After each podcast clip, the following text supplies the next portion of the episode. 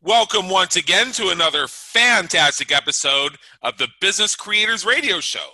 We help business creators like you win at the game of business and marketing so you can thrive from your intersection of your brilliance and your passion and make a difference for your community, market, and audience. Please take a moment and visit our website at www.businesscreatorsradioshow.com. You will find hundreds of episodes covering a breadth and depth of topics relevant to you as a business creator, and links to schedule and subscribe via your favorite network so you get fresh episodes delivered straight to you. And now we're going to get into today's episode. And what's going to be fun about this particular conversation here is we're going to be uh, speaking on the topic of business brokerage. Like if you're looking for somebody to help you sell your business, for instance. One of the goals that business creators should have in mind whenever they are starting or growing a business is salability. If it's solopreneurial, the chances of it being saleable are very slim. However, if you have an organization, a structure, and a general blueprint for doing things, you may increase your salability. And I have been very excited for a while to do a topic on Business Creators Radio revolving around using a broker to sell your business because it's something we haven't done for a long time, if at all. And I think that this is a conversation that if you have saleability and ultimately checking out in mind as part of your, your business plan, you should be having this conversation sooner than later. So let's have it now with the hardest working business broker you'll ever meet. What a title. The, this man, his name is Chad Peterson. He is the founder of Peterson Acquisitions. His website is petersonacquisitions.com. He's a serial entrepreneur, author, and renowned business broker. He successfully handles business transactions across the United States and abroad in some cases, deals from 1 million to 25 million plus. Chad handles the transactions from start to finish with tenacity and results. He lives a wonderful life traveling and making deals with movers and shakers throughout the world. Chad Peterson, come on in. The weather's fine. Hey, thank you for having me, and I appreciate the wonderful introduction, and I'm glad to be on your show.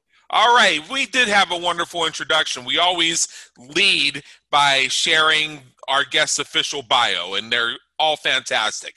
But what we like to do here on Business Creators Radio, and our listeners, I think, can kind of hear the drum roll already. By now, we probably have some listeners who have opened a separate browser tab. They're leaning in, they're binging the Yahoo out of the Googles, looking to discover more about this Chad Peterson business broker, petersonacquisitions.com. That's the website. So what we'd like to do is take a step back. Have tell us a little bit about your journey and what's brought you to where you are today, where you help business creators win at the game of business and marketing by serving from their intersection of their brilliance and their passion while making a difference for their community, market, and audience. Well, I love that you are talking about passion because as a passionate young entrepreneur, I have I built sold I built and sold businesses of, of my own most of my life. That's really right. all I've ever done. I, I would build a company and sell it, build it and sell it, and then I started helping other people do it. And I, I soon enough I became a unpaid consultant, and as you know, that's a brutal place to be. Yes, I was helping other people you know, help build their business, help sell them. And pretty soon I'm looking around going, why am I doing this? And it was a friend of mine that suggested to me, you know, you're so good at this. Why don't you start doing this for a living for other people? And I was like, you know what? I'm busy doing my own thing. I'm just helping people along the way. I was building and selling companies on my own. And then eventually that little whisper he gave to me grew into an exciting passion. And it drove me to go full time helping other people exit their business or get it or get them ready to sell. And the long story short is that at my very core, I'm an entrepreneur. I understand right. business. I understand marketing. I understand how to take a business from a shoestring budget and a hope and a prayer and make it into a successful business that is ultimately sellable. And I no longer really want to be on the field, you know, so to speak, playing. I want to be the coach on the sideline now. And that's and that's where I'm at in my career because I've built and sold six companies of my own and my passion has turned from owning to coaching and that's really what I love to do. Okay. And I think that as business creators, we many of us do go through those evolutions where it gets to a point where and I've heard this from some folks, it feels like they've done enough and now they want to pay it forward in the form of helping others achieve the same thing. And as soon as you said unpaid consultants, I yeah, uh, a lot of us has been there, so I I, well, I, yeah, I get it. and, yeah, and, and as a as a business owner, how often do you have to get red hot to make one of your employees lukewarm? You know, I mean, I've had, I've probably employed over a thousand people, and when I look back at my career and all the people that I've hired and employed, there's there's two people that come to mind that were superstars, that were incredible people, that were stand-up guys. You know, Ecclesiastes 7:28, Solomon wrote, I've searched all yeah. the land and haven't found but one upright man among hire a thousand people. You're probably going to find that one guy in there that's an absolute superstar. And when I look back, I was fortunate enough to have two. But one of the things that drove me out of being self employed was me getting red hot to get them lukewarm. I just couldn't continue to do it. I had lost my stomach for that particular side of business. So after building and selling six businesses, which feels like it was a hundred years, okay, I feel like I put a hundred years inside of 41 years. Yeah. Um, I was just ready to no longer throw the ball and catch the ball. I was ready to sit on the sideline and show people what to do because I have a different vantage point. I have a, a much different vantage point from where I stand now, given all of my experience. So that's why, um, that's why I'm going to be doing this until my last dying breath. I yeah. I won't I won't retire. I think retirement is man-made. Uh, I think it's created by financial planning companies, wealth management companies. I think a man has to work, and I'll be here working until my last breath, doing exactly what I'm doing now at Peterson Acquisitions because I love speaking to business owners because they are my people. You know, it's really hard, Adam, to to go sit down with somebody at a bar and have a beer. And, um, you know, let's just say they work in a cubicle at some cell phone company or something. You know, I have a really hard time communicating to those guys. I really don't have much to say to them. There's not much resonance between me and them, there's not much fabric. I get it. I guess we can talk about the game, but then again, I'm not really much into sports to begin with. So I don't have a lot of commonality with people that aren't self-employed. The self-employed are my tribe, and I think it's I think it's important to have your tribe, to define your tribe, and to stick with them. And so this career of mine, helping business owners succeed not only in their business now but also in exiting, is a perfect place for me to be. And as you've said a few times, passion. Without passion, there's no profit. So if you're not uh-huh. passionate uh-huh. about something, you're not profitable. And I'm super passionate about what I do, and I'm glad to be talking to your listeners. You know, I I myself, I mean, I I deal with people in all walks of life, and if somebody has a job or they are a cubicle dweller, and most of us have been there before, and they actually have a passion about it, that will come through and it'll actually make for some interesting stories and you can discover more about them. You can discover more about the environment of business. So i don't disagree one bit with what you're saying that there are certain types of people that we can relate to better than others. To me it comes back to the passion thing. If i if they don't have it and they don't convey it then it's not going to capture my interest, regardless of whether they have, uh, whether they're solopreneur, whether they are the head of a leveraged organization that they own, or they are an employee of somebody else. Doesn't matter, regardless. Uh, my similar experience, I guess, in some ways, to what you encounter when it's, you know, I mean, I have a hard time just sitting in a bar at all because that whole environment just doesn't work for me. But that's just me. Um, Correct. Correct. Yeah. Uh, with me, it's the folks who ask me questions like, "Gee, uh, I thought you were the boss of your company. Why are you working tonight? Or what are you doing working in this business on Saturday afternoon?" And my answer is quite simple. Um, you know, if I were to wake up one morning with an awful toothache, I could be in a dentist chair in an hour. Yes, freedom. What you nine to fivers? What do you have to do? You have to request time off and be lectured by a supervisor about how you selfishly needing to rush to the dentist is putting your entire team in straits. Absolutely. Yeah. Yeah. I mean, freedom is at the heart of every entrepreneur. I mean, I, I believe that to be true. Right. We, I, we, we go work for freedom. We, Yeah. We, we think we work for money, but what are we really ultimately getting down to? It's it's working for money to buy yourself freedom. That's what it is. Yeah, I think there's an, I think there's another thing out there, and you know we see a lot of this with elected officials. Um, have you ever heard of the idea of somebody who holds a political office being called lazy because their schedule is not full of meetings?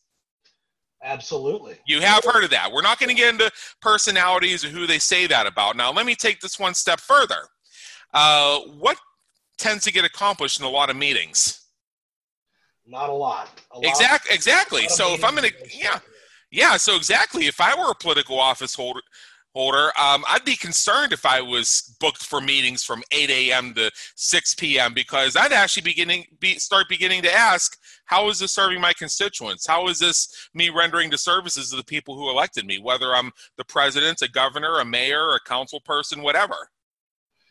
Well, I'll tell you, I speak from personal experience on this. And if Yeah. I go into a meeting, I don't care if it's a meeting uh, that that that will pay me four million dollars or whether it's going to pay me four thousand dollars. It doesn't matter what it is.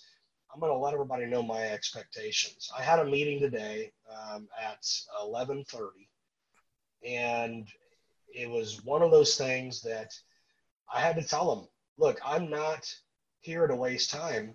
And if if this is a wasteful meeting, let's end it now. I'm not here to waste time. I have no time to waste. I have 168 hours a week. So do Right. you. So does Elon Musk. So does Jeff Bezos. So does the president. We have 168 hours, and how how I utilize and monetize those 168 is important to me. And if it's not to you, then we're we're in the wrong room together. Yeah. Uh, I, I I gotta tell you, I am that guy who I was uh, at a meeting of some committee I belong to maybe about three or four months ago, and the meeting was supposed to start at ten fifteen in the morning. So ten fifteen.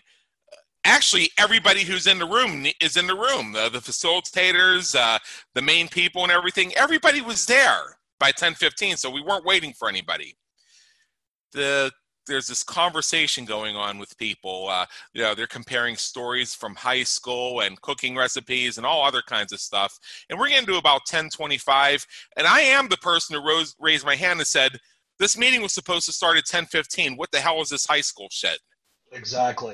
Exactly. Yeah, I, I actually did use those words exactly as I spoke them to you right here, uh, because I wanted that to be a little bit shocking to create a bit, bit of a pattern interrupt. Because the way I looked at it is, you asked me to be here at ten fifteen.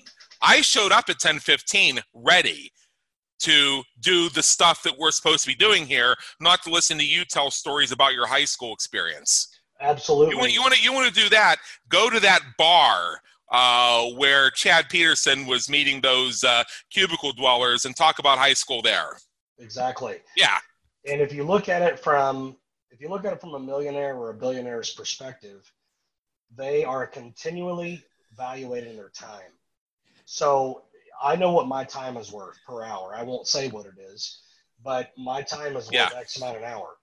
And if I'm wasting my time, I I immediately know it. I don't need somebody else to tell me that they're wasting my time. It's my job to determine whether or not this person's wasting my time or not because ultimately it comes down to me and my decision. It's my fault if I let someone waste, my time. Yeah, my top see my top private clients, um, the the people I work with very closely on a daily basis. Part of the deal that I have with them is it's required that we have a weekly scheduled meeting where we um, we can strategize, we can touch base. Maybe the meeting runs five minutes, maybe it runs an hour. It goes as long as it needs to, up to an hour. So if we can, uh, if it's really just uh, you know a touching base session, we get it done in five minutes. If we have something really deep to discuss, it can go the hour. That's fine, but we don't say, well, it's an hour scheduled meeting, so let's find stuff to talk about for an hour. We don't do that. If we can get it done in five minutes, we're done in five minutes, and each of us is respectively back to making money. Correct. With one of my clients, we're scheduled to meet every Wednesday. By Monday morning, one of us has usually reached out to the other on Skype and said, Hey, whenever you come up for air, you want to just get this over with so we can skip Wednesday? because we both recognize that uh, the reason the Wednesday placeholder is there is to make sure it happens. But if we can grab five minutes on Monday, because that's usually all we need, we can just do that too. Yeah, I like that. That's efficiency for sure. Yeah. Yeah. So, you know, with with business brokering and what I do, I sell businesses across the country. Yeah. Sometimes across the world, and you know, to to that point that we were just speaking about you know, I, I deal with people that are self-employed that value their time, and it's wonderful that I do. And you know, I have on my videos out there on the web that I'm not for everybody. I, am really not because I'm serious about what I do. Correct. So people that contact me to chew the fat, or you know, I get people that call me. You know, they'll contact me through the website and they'll fill out the contact form and say, "Well, I just started this business two months ago. What's it worth?" I'm like, "Come on." You know, I mean these. So I I I, I do everything I can to push the message out there to the market that I'm serious about this, and you're more than likely not my client. If you're serious about selling your business, you must be as serious as I am about selling your business. Otherwise, this is not a fit. And by the way, I don't sell people on the idea of selling their business. That's not what I do.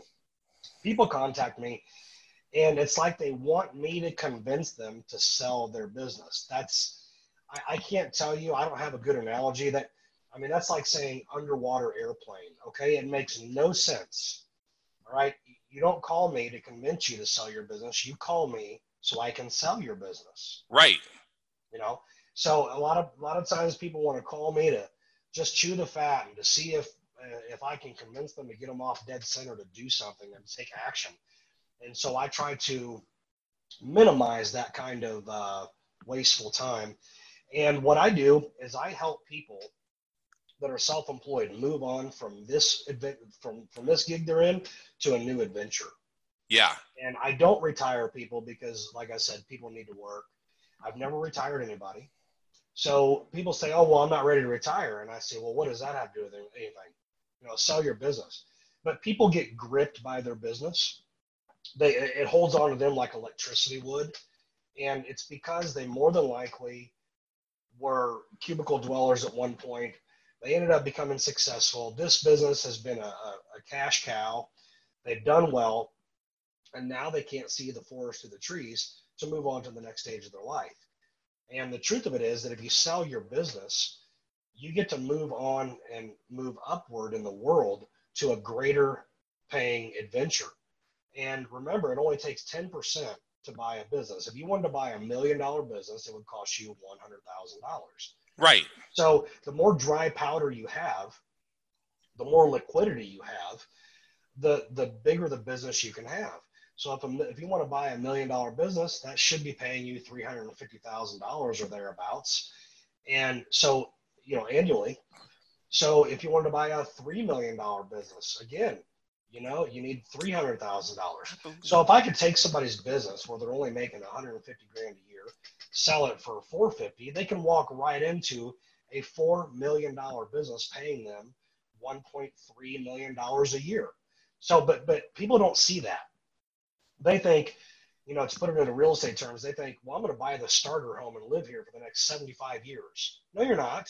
You're going to buy that starter home you're going to live in it for seven or eight, nine years. The market's going to go up. You're going to sell it for a profit. And you're going to buy a bigger house. Right. But, That's but, why they call it a starter home. Yes. Right. Right. And, so, and, and, yeah, and there is such a thing as a starter business. I have heard that term before, where somebody builds a business with this deliberate intent of selling it after a certain amount of time to move closer to the business they're actually looking for. So, for example, I might start a business because uh, the market and the environment of business tell me this is a very lucrative thing to do right now. It may not be the thing I dreamed about being when I grew up, but I know this is a way to capitalize, uh, build liquidity, uh, build uh, revenue and wealth for generations. And after five years, I'm going to come to someone like you and sell it off, and then I'm going to take part of the proceeds of that sale and buy into a business that I really want to be in. that is correct, and the the the thing is that even if it's not a starter business, let's just say that you've been running this business and you've been passionate about it for let's just say five years. Well, there's a difference between an entrepreneur and a business owner. Entrepreneurs are starters and they are creators. They're yeah. not business owners. Business owners are more the managerial type. They might have spent more time in corporate America because that's more well suited for being a business owner. Believe it or not. You know, I mean, people don't really see that though people don't see that if you spend a lot of time in corporate America, you might be more primed to be a business owner. But a lot of entrepreneurs out there are starters and builders, but they're not maintainers. Correct. So, so one of the worst things you can do to an entrepreneur is put him into a managerial role whereby he has to have his hand on that business every day, managing it, grooming it, kissing it, loving it every single day while putting up with all the daily mundane tasks of, of that what a, that a business manager would do. Yeah. And, and so what what entrepreneurs fail to see is that if they get their business to a certain let's just say it's a 12 rung ladder and they get that their business to the fifth or sixth rung it's time to get out and then get into something else that will fuel the passion in that entrepreneurial's gut you know fuel that fire to go do something else that they're more passionate about today. Because as I said before, where there's no passion, there's no profit. And when you are doing well is the time to sell. So yeah. a, lot, a lot of people come to me and say, well, I'm doing great. Why would I want to sell my business? Okay, that, that makes no sense. So that's the great time to sell. Yeah. Yeah. So you're saying it's snowing and it's a blizzard outside and you want to wear your swim trunks. I mean, that's, that's about as, as much sense as that makes. If you're doing well, that's when you sell. You don't go to the market when you're when if, if you own the Titanic, you don't sell it when it's sinking. You sell it when you're doing well. But again, business owners get gripped into that emotionally because they want that certainty, that emotion that drove them to get to that place. Now the business holds on to them. They're holding on to the business for dear life. They can't let go of it. And when they're doing the best is when they should sell. And that is so critical for your audience to listen to. Yeah, I I know exactly what you're saying there. So let's back up a little bit because we're getting close to being halfway through this, and I know that we're going to get into uh, some of the specific questions that go with business brokering and how people can leverage that to their advantage. Uh, I think you've already given us some preview of what makes a great broker, sort of by telling your own story. Uh, what I'd like to do now, before we get into why somebody would want to use a broker themselves and get into a little more detail on that, is uh, let's make sure we define our terms. What makes a business saleable?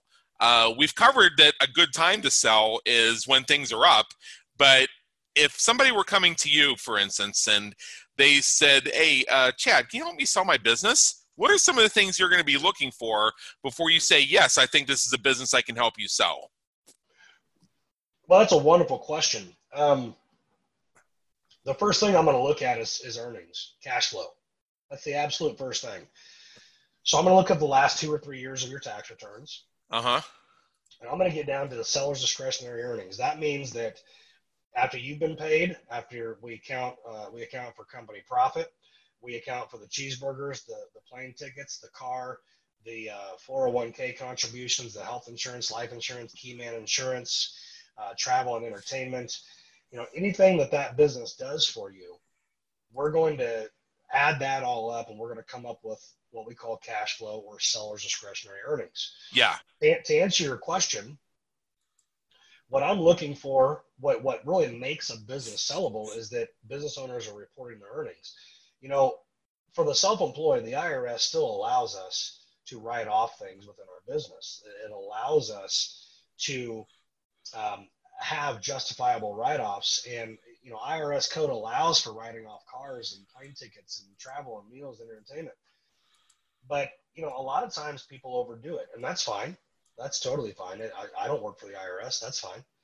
But when you go to sell your business, if you're not showing your earnings, if you're not paying your taxes on it, if you're not able to extract from the tax returns in some sort of category like depreciation or justifiable add backs that we can put back in there, then you're not going to get the value. A lot of people say, well, I'm making X amount. And I'm saying, well, show me. I don't see it on here. Well, that's the tax return isn't really the real picture. And I say, okay, well, I can't help you then. You know, you have to show your earnings. You have to be able to show me a cash flow. Otherwise, you're not going to get the value that you want out of it. Yeah. Yeah, I'm, I yeah, I, I get you going. Yeah. So that's the first thing I'm looking for. The second thing I'm looking for is I'm looking at the psychology of the potential seller. I I will uh, I'll spend some time with the seller, try to get to know them, a little bit, and it doesn't take me long to understand people and where they're at because I've been in this industry for a long time. And if they're on the fence, if they are not certain they want to sell, I'll, I'll have some bedside manner and I'll help them get there a little bit, but I'm not going to convince them. So they have to be certain they want to sell. They have to have clear goals in mind. Otherwise, I won't I won't take them on board. Now I can help them shape their goals because they don't understand how to move on uh, life after their business. They don't understand how to use their money and maximize uh, their gain post sale. So I'll help them do that. But my clients are not indecisive. My clients are decisive. Hey, I want to sell in one year. Okay, great. Then let's get started. Show me your earnings. Okay, there's your earnings. Now we need to talk about value. Based on your earnings, here's your value. Does that work for you? Yes or no? And, you know, one of the larger problems that I run into is that most people believe their business is worth far more than what it really is. Sure. Okay. I mean, I got people that come to me, you know, with a business that's making a million bucks and they want to sell for eight million dollars. even even I know. No, there's no way. Right. So, you know, it's one of these things where I have to manage my own expectations and so do the sellers. And, you know, a, a, deal is only a deal if it makes sense. And that means that a bank has to get behind it. That means that a buyer has to get behind it. And if you have an inflated a number because you're too emotionally gripped by your business because it's been so taxing to you to build that emotionally. And so even though we look at the money, let's just say it's only $500,000 in earnings, but you want to sell your business for $2.5 million, that's because it's emotion, emotionally taxed you to death to build that business. And so you believe, you think, you wish, you hope that that business is worth far more than, than what it truly is. So I tell people, look, you're making $500,000 a year. We can sell this thing for 1.5 million or maybe 1.7 million dollars. And then they get they get all bent out of shape. They get pissed off because the number's not high enough. So then I have to talk them off the ledge and say, look, what could we do with this 1.5 million? let's talk about post sale. Let's talk about your dry powder. Let's talk about your 10% down on this next business that'll pay you a million dollars a year. So yeah. that's that's what I have to do with people because I've seen people bite off their nose despite their face because the number isn't high enough. They get their ego right in the way of logic. They get jammed up in their ego and they don't want to sell their business for a certain dollar amount. And I'm like, look, man, forest through the trees let's sell your business and move on and let's triple your income. And you know, sometimes, believe it or not, I've had people say, "Hell no, I'll run it for two, three more years and just just make that money out of it. I'm not selling it for that." And those just they're not my clients. You yeah. have to be logical. You have to be fiscally fit within your mind and making decisions based out of that part of your mind to work with me because I can't I can't deal with illogical people. Um, financially, it's it's financial suicide to be gripped or emotionally tied to your business. Warren Buffett said, don't get emotionally attached to your investments. And that goes for the self employed as well. Yeah. You know, this is a, and this is a conversation um, that comes up when people talk about betting. Like I was speaking with a guy just the other day. Uh, there was a football game on, and he was a fan of one team, right? But he bet his money on the other team winning because the numbers told him the other team was going to win. And so, what it basically boiled down to is the team that he was rooting for lost but he won because he based his bet on statistics, numbers, analysis, and probabilities rather than emotions. Absolutely, absolutely, and and it just emotions can derail um, yeah. anything you ever wanted to, to be good in your life. Yeah, so I bring him. Yeah, I bring him up as an example of the mindset you need to have that you can separate the emotions from the actual work you need to do to make money in a betting scenario. Like I, I like to tell people all the time that uh, you know I, I, I bet on the last presidential election and I won two hundred and fifty dollars in the box of cigars. Uh, that's not necessarily a reflection of who I voted for or who I supported. That was me looking at the numbers, wanting to make money on my bets, nothing more.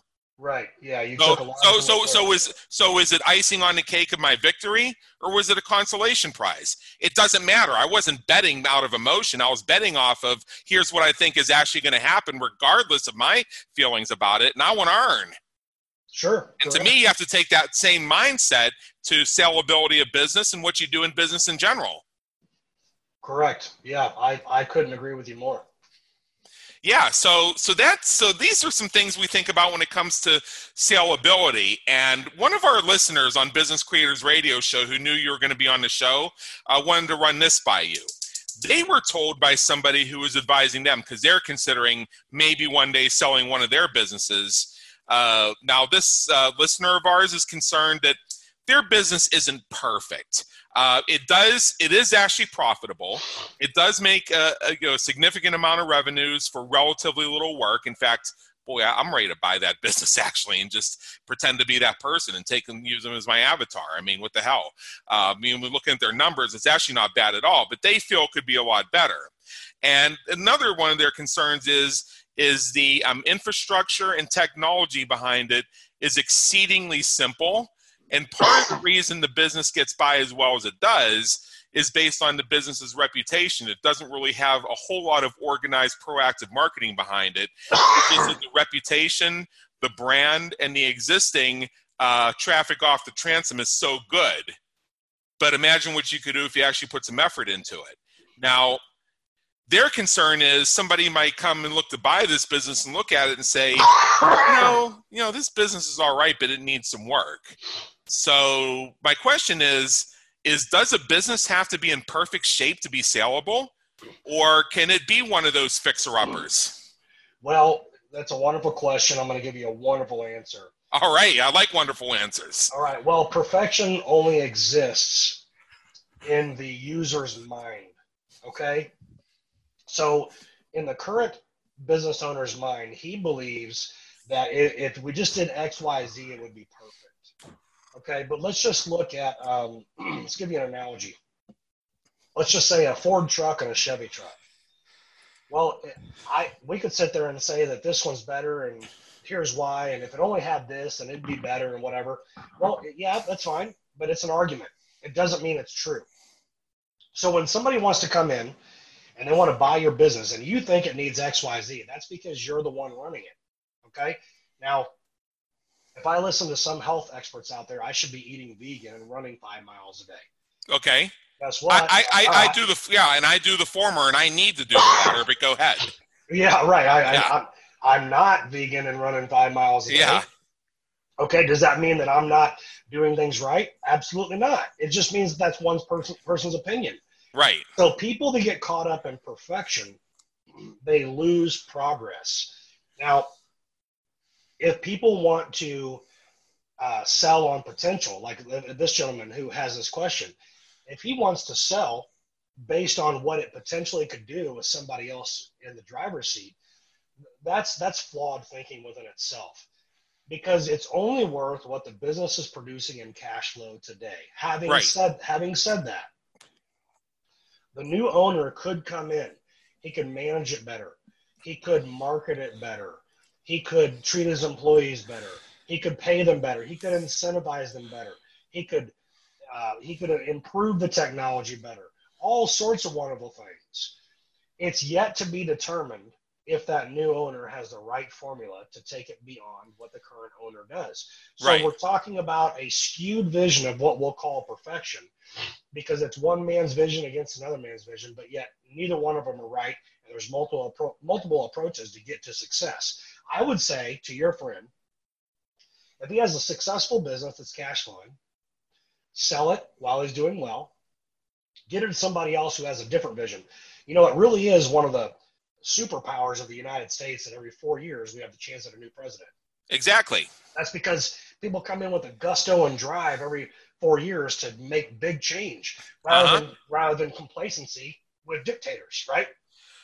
Yeah, and and as somebody and, as, and one of my major avocations is studying political history in various countries, various environments, various eras. And what you see with a lot of dictatorships that run for a very, very long time is in many cases they do start dynamically. You could have somebody who comes in and takes power and they actually have a series of well intentions. They do a lot of great things like they uh, like within 10 years they take their country, which didn't even have running water in its capital city, and they spread electricity, running water, and sewage to every city and town and hamlet in the entire country. That's the dynamism of I want to I want to you know put my mark on this country. I'm a I'm a reformer. I'm a builder, and uh, yeah, I got to smack some people around to get there. But damn it, we're going to get there in ten years. Now, after a while, once they start staying there ten years, twenty years, eventually they just get tired Absolutely. And so, and so after, and so after a while, all they're uh, all they're pretty much doing is uh, showing up for their ritual reelection every five years. Absolutely. And, and and what ultimately happens in a lot of those cases, they tend not to to die in bed. Uh, usually, some other actor who now has the dynamism of look, I'm, I'm, i can take this country by the horns and I can drive it. I can drive 50 years of progress in 10 years. We're lagging because this guy's been sitting around for 30 years and he hasn't done anything for 20. Correct. And yeah. then the cycle repeats itself over and over again. Uh, if we want to speak about the American system, uh, what I like about the fact that a president serves four years is you kind of need four years. Because uh, our system as beautiful as it is and as imperfect as it is, and I think those two things were designed into the model on purpose, is it kind of creaks along and it, it seems to run inefficiently and it takes a long time to get stuff done.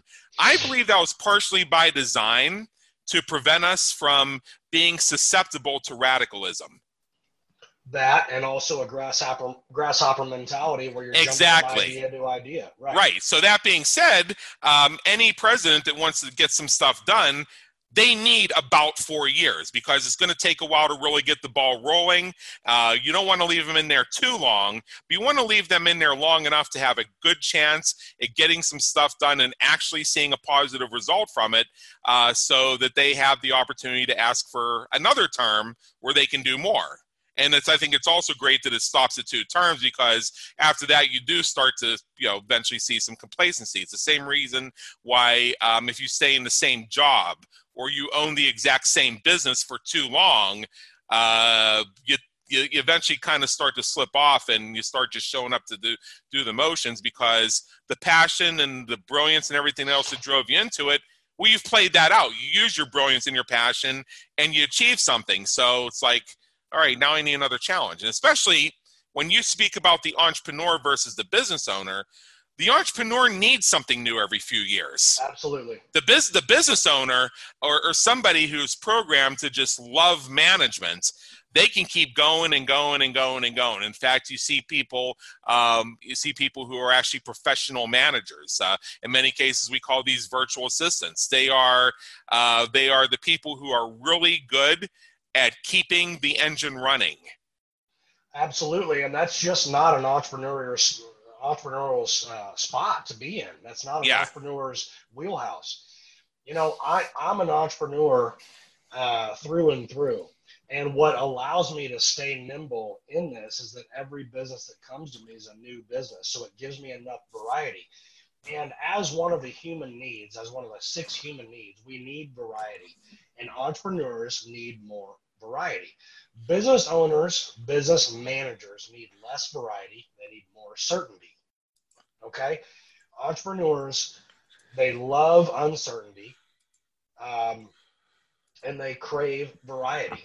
So, uh, an entrepreneur wants to look at all the tasks and objectives and hurdles they got to jump and say, "Watch me, watch me do this. I can." Yeah. Whereas a business manager, somebody who's really fit to run a business, is not the entrepreneur. I think one of the worst things that an entrepreneur can do is to manage a business owner. And I think one yeah. of the worst things that a business manager can do is think that he's an entrepreneur. I mean, you have to stay in your lane. You have to. Uh-huh. And and if you have somebody, and I think there's room for everybody. So um, you said earlier that you know, you have certain challenges sitting in a bar and relating to somebody who uh, works in a in a cubicle or some sort of uh, management type position, and you know that's perfectly fine. They probably feel the same way about you, and that's fine. However, both of you need each other because you complement each other's strengths. Yeah, and so on some level, correct. Yeah, you, know, you, you get, you, you get what no, I mean. Right, you right. get what I mean as a general concept. Yeah, I do. Yeah, I do. And you know, where there's strength, there's weakness, and you can't be good at all things. So yeah, I see the complementary energy both ways. Yeah, yeah. I I, I, I deal with I deal with I have a lot of creatives as clients, and I sometimes they get down on themselves. They say, you know, I come up with all these uh, great ideas and I just never see them through. It's not whether or not they see them through. It's recognizing they're the creative entrepreneurial type. Their role in the machine is to get it started, and then turn the day to day or the overall management over over to somebody else.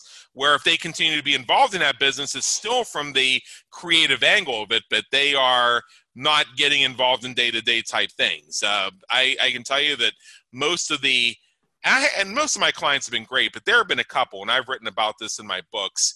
They were just absolute freaking nightmares to deal with. And one of the things they have in common is they obsess over tiny details. And if you don't answer their email within three seconds, they will start tinkering with what you built. And then they'll come to you 20 minutes later saying, oops, I logged in and I fucked it all up. Now you need to drop everything and fix it. Right.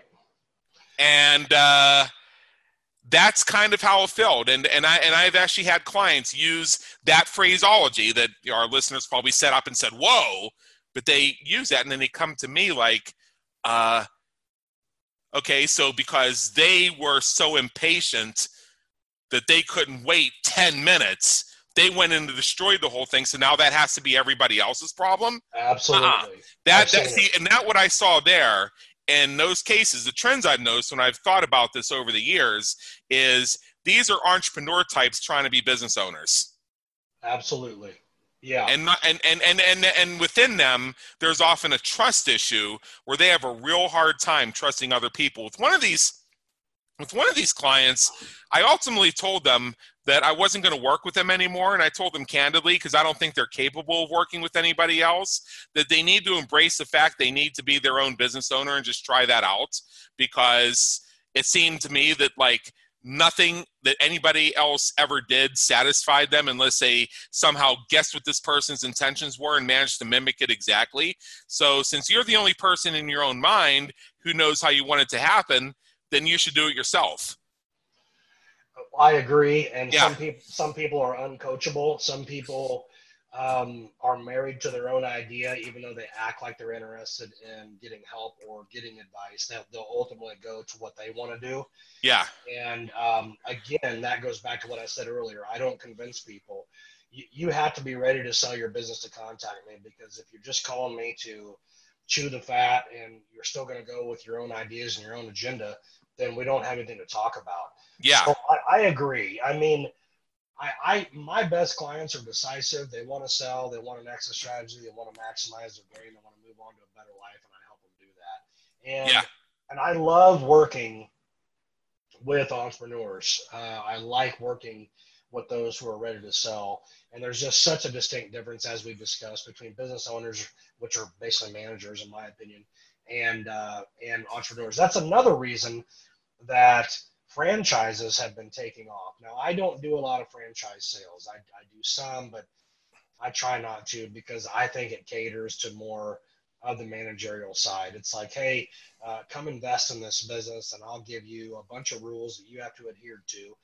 You have to adhere to, and and you'll say you're self-employed, but I really I own your ass. Right. That's really what a franchise is. And Yeah. So I'm not as into that emotionally. That doesn't uh, blow my dress up, so to speak. right? So, you know, I, I just I, I kind of stay away from them. But that's why the the franchise model has worked for some people because so many people are managerial types and they want to go in their day to day. But yeah. true entrepreneurs are harder to find. They really are. Yeah, yeah. And what the franchise model does is it allows the person who is actually more of a business owner to do something entrepreneurial. Because when you have a franchise you're licensing something which means you have to do the branding a certain way. You have to you have if, if it has a physical location like it's a restaurant you have to build it according to a certain design.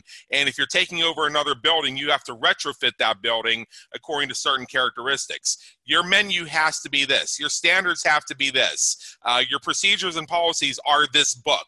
Uh, when you order the supplies for the food you have to order them from these vendors. So a lot of the entrepreneurial decisions the entrepreneur being the person who runs the franchising company or the organization runs the franchising company those are made for the franchisee so they don't have to get into entrepreneurial stuff they can feel entrepreneurial but they're really business owners Exactly. and for some people that's a great combination so they get to they get the feel of being an entrepreneur but they can actually be a business owner Correct. Yeah, we're on the same page, man. I yeah you're, you're very savvy when it comes to all this stuff.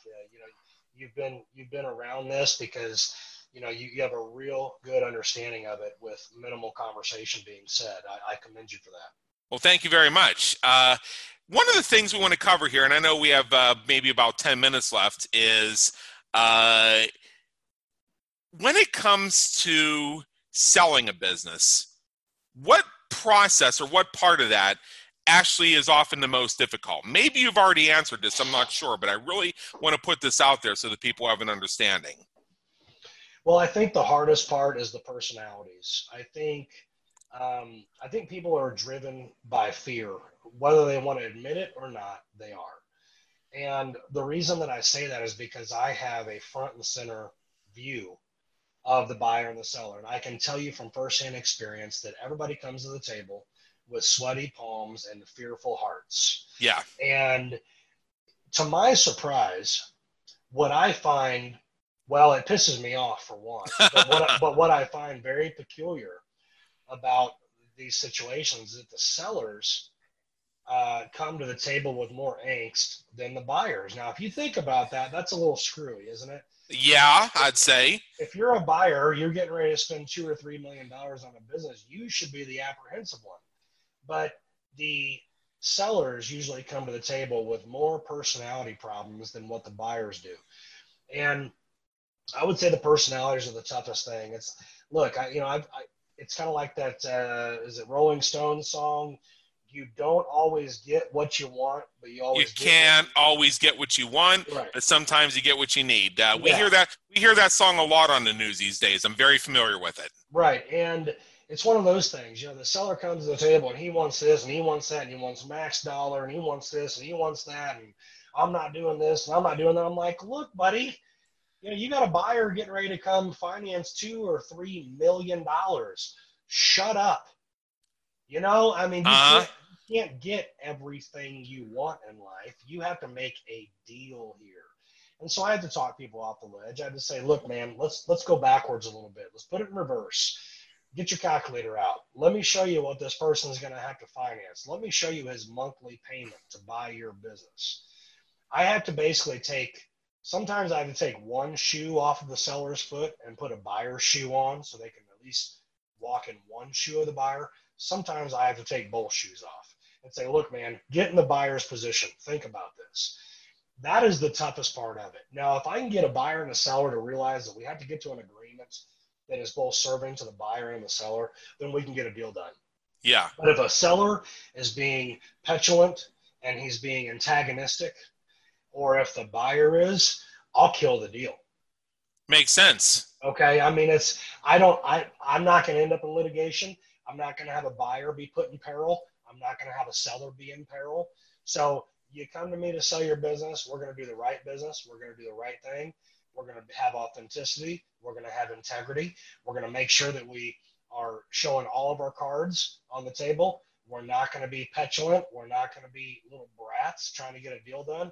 We're going to get a good buyer and the seller, and we're going to get the deal closed. And then both parties are going to change the chapter in their life, not just a page, but they're going to change a whole chapter in their life. One is going to become self-employed and buy a business, and the other one's going to move on and take a little mini retirement until he gets into a new business that he's more passionate about, that's more of an adventure for him. And that is really at the heart of it, the struggle.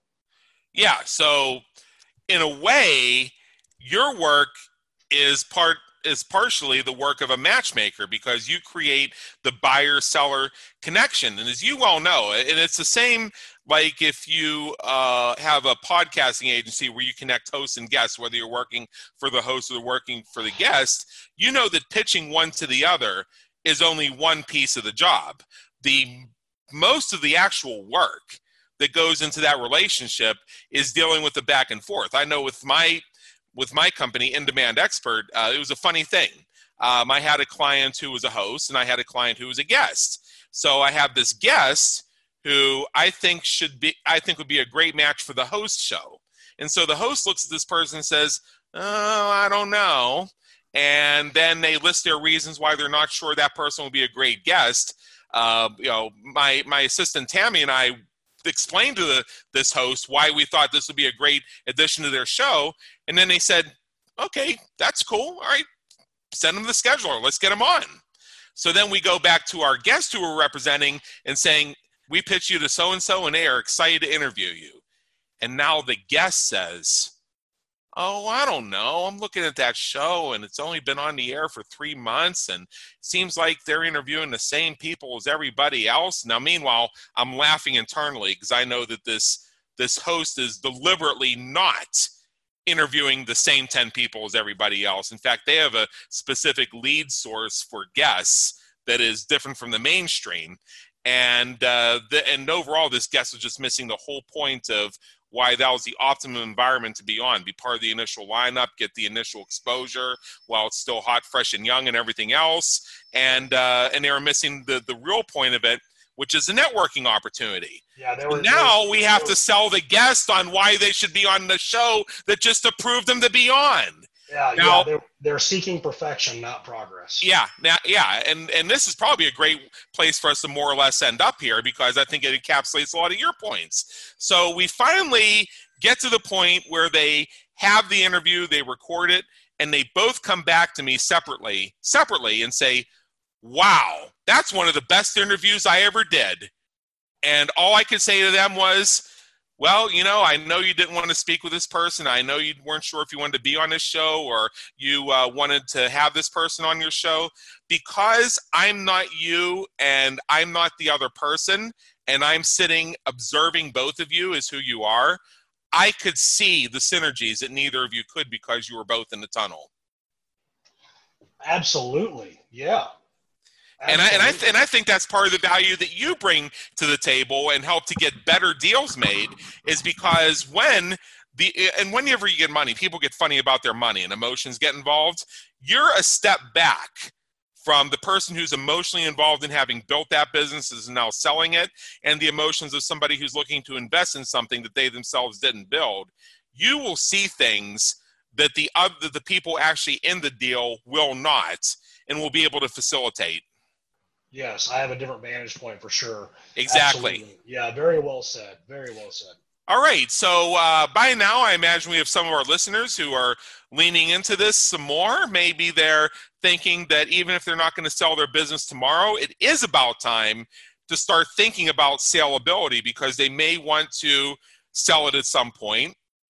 Or they may have built something that up until now has no sale value, but they recognize that now is the time to reform it so that it does have sale value. And who better to deal with than a broker? So, somebody is interested. What's the next step? Just contact petersonacquisitions.com. All of your listeners can get a free book uh, that, that, I wrote called Swinging Doors. It's a guide to selling your business. Go to the website, uh-huh. fill out, fill out, get the book. I'll be in contact with any of your listeners, and they'll get a free book out of it. Awesome. Thank you so much. And when I go to petersonacquisitions.com, I'm on the website right now. I, I see that. And yeah, you're, um, yeah. And you, uh, you know, there's even more to your story than you shared with us today. And I encourage our listeners to go check that out. It's very intriguing and very fascinating, and it's certainly worth a conversation. So, uh, Chad Peterson of petersonacquisitions.com, I want to thank you so much for being with us today. It's been an honor, and believe me, in education. I am grateful for being on. All right. So we trust that you've all enjoyed today's episode of the Business Creators Radio Show. Check out our previous and upcoming episodes on our website at www.businesscreatorsradioshow.com. While you're there, be sure to subscribe via your favorite network so you get fresh episodes delivered straight to you. Until next time, have a great day. Take care.